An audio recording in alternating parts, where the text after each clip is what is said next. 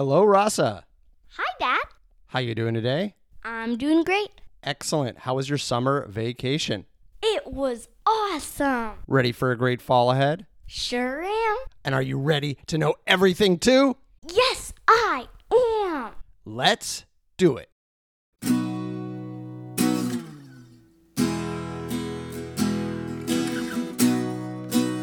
Today, I want to talk to you about being average and how it doesn't always mean what you think. Hmm. I just asked you a question about this. That's right. You said if the average age of a fifth grade class is 10 years old, couldn't half the students be 9 and half the students be 11? Oh, yeah. And you said yes. Right. Because you were right. If a class has a dozen 9 year olds and a dozen 11 year olds, for example, the average age is exactly 10. But there are no 10 year olds in the class at all. Spooky. It is. That kind of average is called the mean. Same word is not nice, but totally different meaning. And the mean is only one of three different kinds of averages. What are the others? One other kind of average is the mode of a group of numbers. That's the number that occurs the most. So, say you had a kindergarten with one four year old in it, six five year olds in it, and one random teenager in it. The mode is Five. right. There are more five year olds than any other age group. So, the mode of the class is five. Cool. But what's the third kind of average? The third kind of average is the median. You get the median of a group of numbers by listing them in order from smallest to largest. The number in the middle of that list is the median. So, in a playground with a one year old, two two year olds, a six year old, a seven year old, and two 31 and 35 year old parents, the middle of that list is six. So, six is the median. Uh huh. Great example. With that group, the mode is two because there are more two year olds than anyone else. The median is six, as you said, because that's the number in the middle. And the mean is 12 because that's what happens if you add up all the ages and then divide them by the number of people. Wow, I see what you mean. There isn't one kind of average. If I only knew the mode, I'd think everybody was a toddler. And if I only knew the median, I'd think it was a bunch of kindergartners. And if I only knew the mean, I'd picture a group of teenagers. I need all three averages to really understand the group. Exactamundo. Now I can't wait for school to start so I can see the ages of everybody in my class and where I fit in. Am I meany, mody, mediany? Average has never seemed so diverse.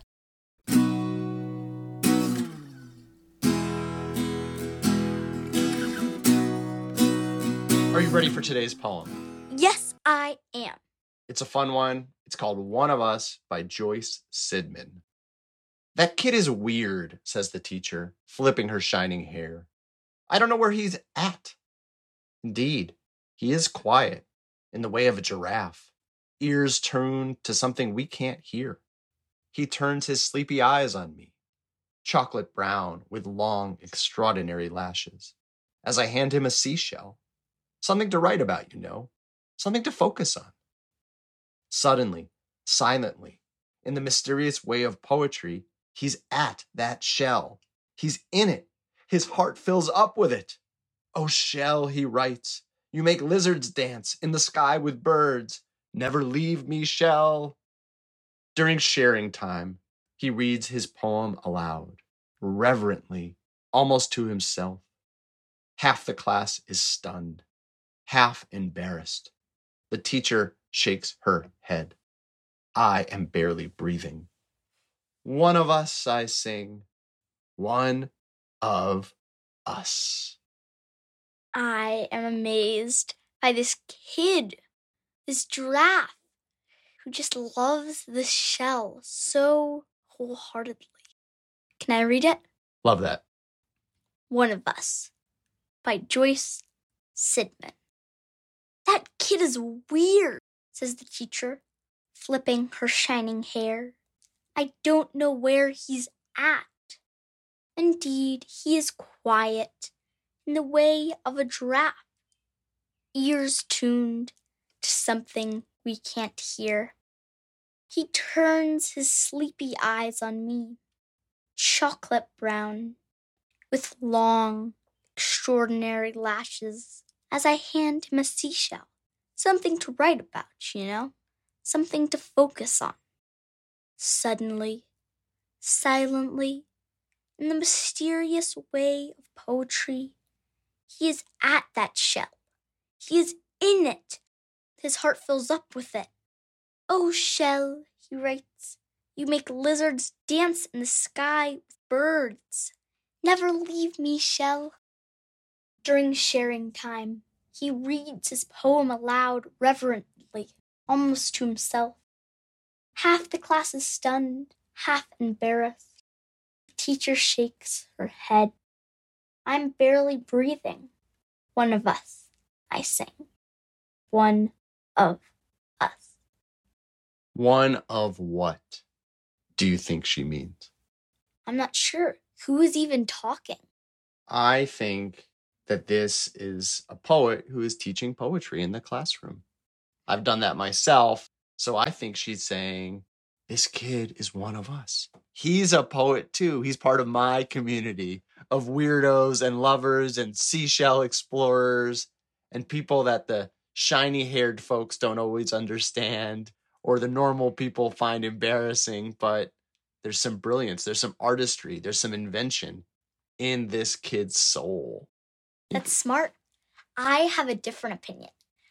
I think this is from the perspective of the seashell, and that this whole time it is listening and it hears this poem about him, about the seashell, and it says, He's one of us. He understands me.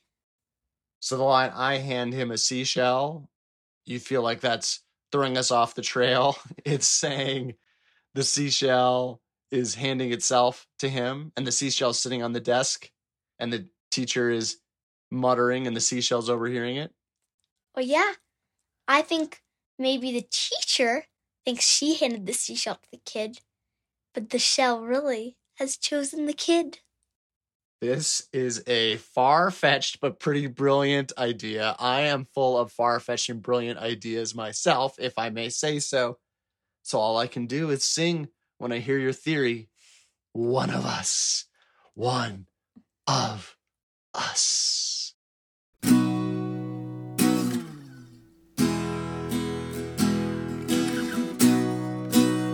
Last segment of the show. Do you have a vexing question for me? Yes, I do. This summer, we got to swim a lot in the ocean. It seemed so much easier to stay afloat, and I thought maybe it's because it's salt water. But is that true? Is it easier to float in salt water? Mmm, a salty swimming question. Let me get back in my suit, head to the beach, find the answer, and let you know. Sounds good.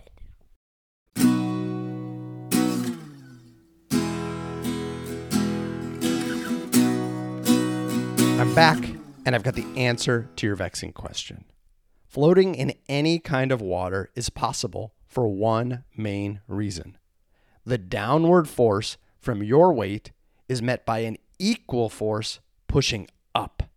In a bathtub, for example, when you step in, you push an amount of water exactly equal to your weight up around you. Lore has it that this principle was discovered by the ancient Greek mathematician Archimedes. One day, more than 2,000 years ago, he stepped into a bathtub. When he realized the water that splashed out was the exact same weight as he was, Archimedes was so excited that he's said to have run through the streets, shouting, Eureka! Eureka! I've found it! I've found it! Great story. But what about the saltwater part? Because of its salt content, seawater is denser than fresh water. The same volume of it weighs more. So when you step into it, It takes less salt water than fresh water to exactly equal my weight. You got it. The higher the salt content in any water body, the denser it is and the easier it is to float in. Can I make my bathtub into a float tank by adding salt? You can, but you'd need a ton. At least 65 pounds of salt in a standard tub, according to Science Focus magazine. Okay, I'll stick to the ocean. You Must Know Everything is produced by me, Jeremy Smith, and her, Rasa Smith, with awesome music by Furniture. Join us on Patreon, shop our store, submit your own vexing questions, and hear more than 100 previous episodes for free at our website, youmustknoweverything.com. Subscribe via Apple Podcasts, Spotify, or however you like to listen. Please rate, review, and share the show with friends. And please join us next time for everything you need to know.